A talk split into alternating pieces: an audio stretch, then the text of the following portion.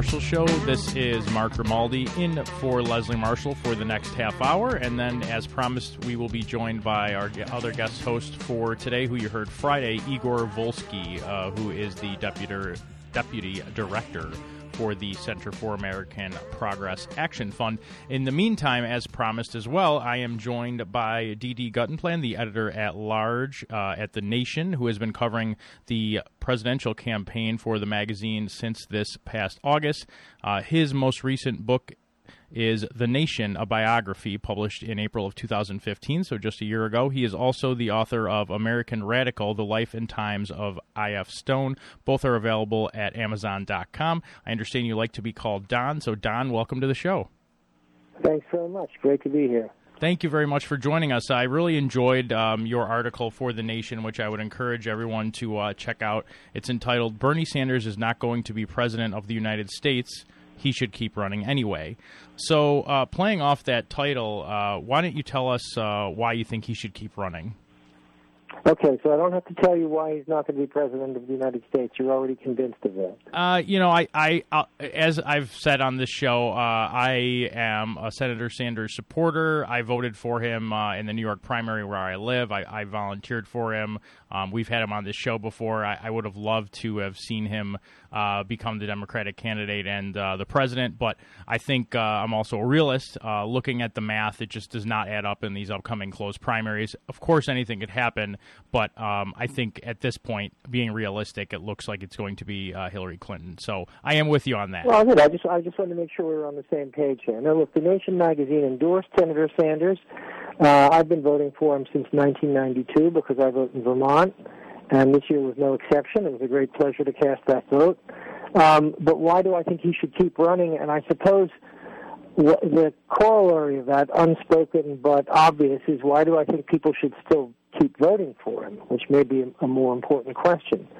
And there, there are really two answers. One is because uh, every vote for Senator Sanders is a, a vote against the establishment way of doing politics. It's against the way that our political system has come to be dominated and I would argue corrupted by money. Uh, and it's a vote in favor of a different kind of politics and a different vision of our country and its place in the world, which uh, means a country that is less obsessed with regime change and more devoted to ensuring health care for every one of its citizens. Um, so, you know, for all the reasons that he's been running, uh, those are still reasons he needs to keep running because that argument isn't over. And although intellectually I would argue that he's been winning that argument all along, um, the more people who vote for him, the more force that argument has, and the more likely it is to have a long-term impact on our politics.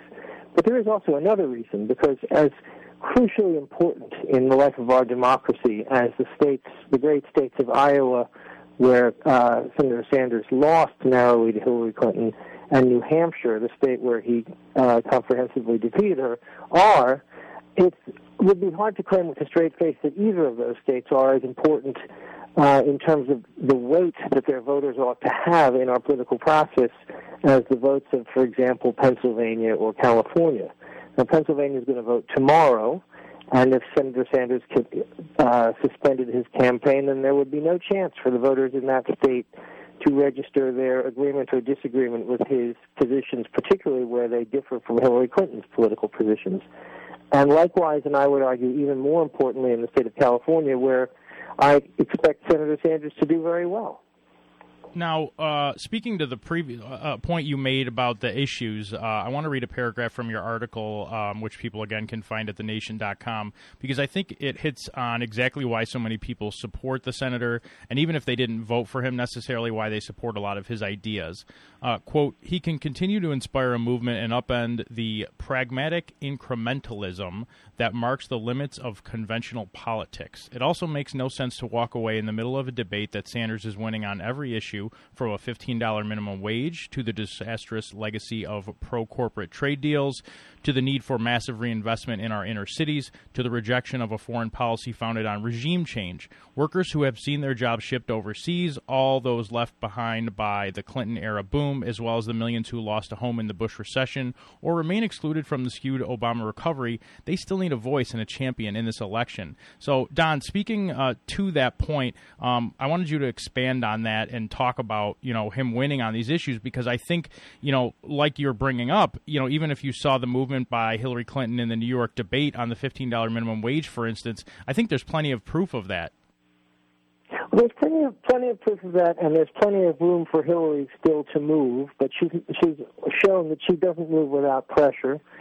And, you know, a vote for Bernie Sanders is the best way to press her to move towards his position on those issues.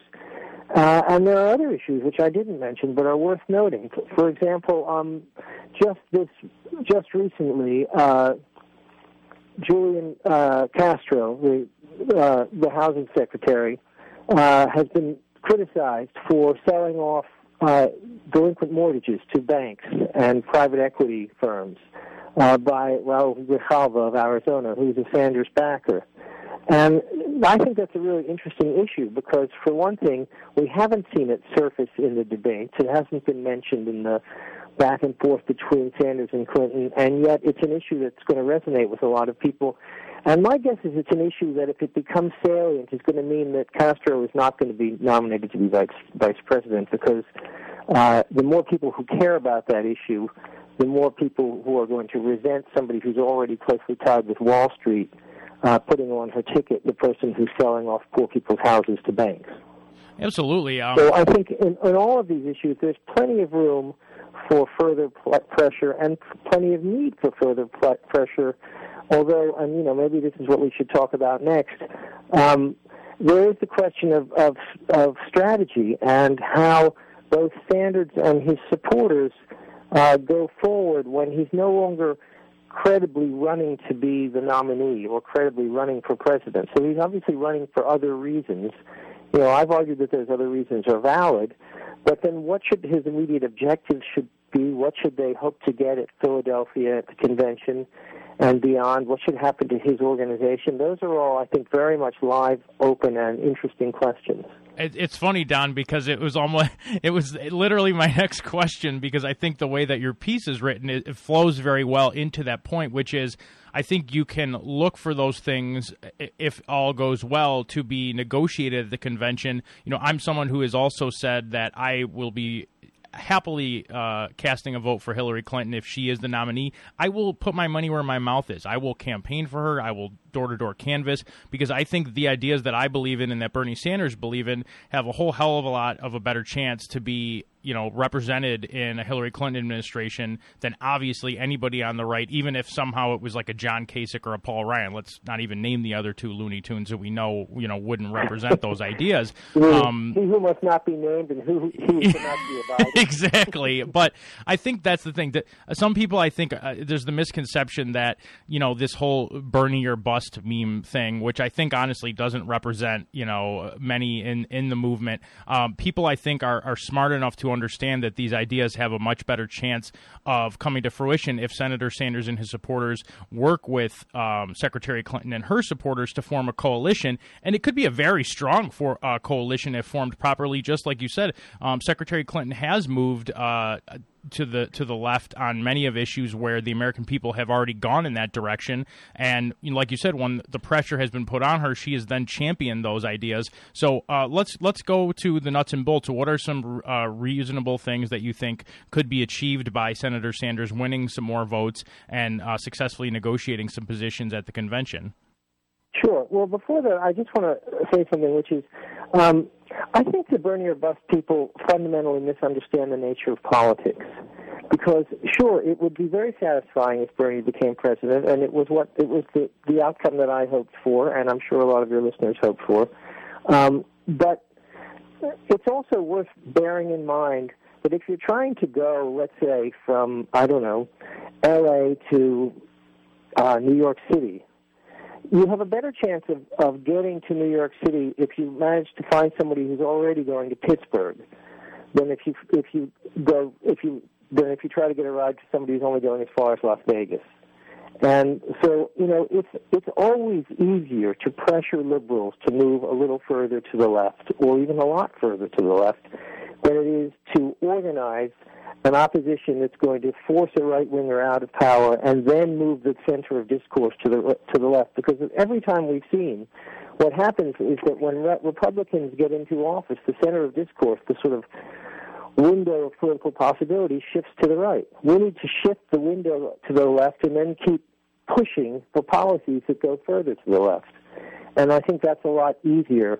That's certainly going to be a lot easier under a Clinton administration than any of the Republican administrations that are possible currently. And so, you know, I think that's a reasonable argument. On the other hand, I also think that uh, that a lot of the responsibility for, in fact, almost all the responsibility for knitting the party, the Democratic Party together and for getting the Sanders voters behind Hillary Clinton has to fall on Hillary Clinton. And it must be said that she hasn't run a particularly Sanders friendly campaign.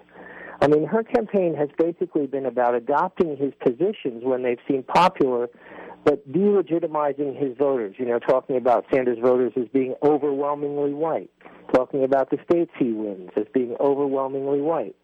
So you know, part of that is to deny people permission to feel that it's okay to vote for, for Bernie Sanders. And I think when I have written in the nation that it's time for a pivot in tone, and that it's time for, for Sanders to consider making fewer personal attacks on on Secretary Clinton, I think it, it should go without saying, but I need to, but perhaps I need to say it, that that also, and perhaps prior to that, has to involve the Clinton campaign changing its tone of essentially contemptuous patronization towards Sanders and his supporters. So if you assume that that's possible, then the question is, what should Sanders and his supporters be pushing for? I want to I want to do a cliffhanger here, Don. We're going to talk about that after the break. I know people hate that in radio, but that's what we're going to do. We're going to come back from the break, and Don's going to tell us uh, about what are some realistic uh, goals that the Sanders campaign and his supporters should push for at the convention. We're also going to talk to uh, about what would a pivot by Secretary Clinton uh, towards the Sanders supporters look like. What would be effective and seem genuine? Uh, we're going to talk about those issues after this break. Again, I'm joined by D.D. Guttenplan, the editor at large at the Nation, who has been covering the presidential campaign for the magazine since August. If you'd like to follow him on Twitter, it's at DDGUTTENPLAN. That's at DDGUTTENPLAN. Follow The Nation at The Nation and check out his work and the rest of the great writers at The Nation. Uh, just go to thenation.com. This is Mark Grimaldi in for Leslie Marshall. I will be right back with you along with DD Guttenplan straight after this break. You're listening to The Leslie Marshall Show. Truth for all sides of the spectrum. 888 6 Leslie.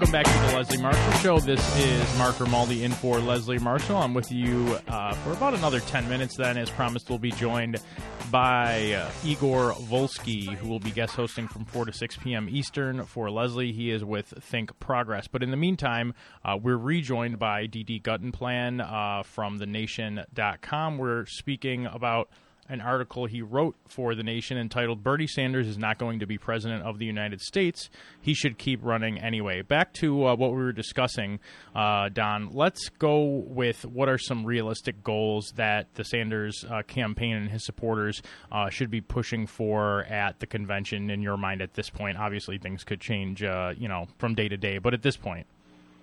Well, I, I suppose I want to begin by quarreling slightly with the word realistic goals because I think um, that's a very good point, know, actually.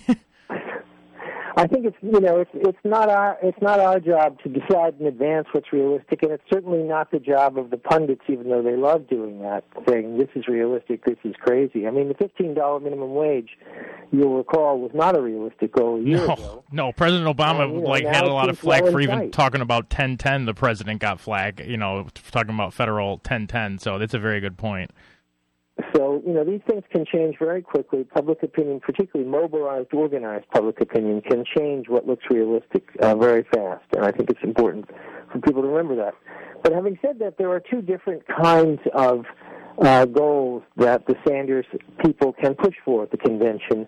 And I don't I mean, I'll give you my sense, but I, you, you know, you may have a different sense of which are more important. There are there are platform planks. So a platform plank calling for a $15 national minimum wage, a platform plank calling for a ban on fracking, a platform plank calling for, uh, you know, overturning Citizens United, a platform plank calling for uh, the United States to what? Pull its troops out of some of the places it has its troops.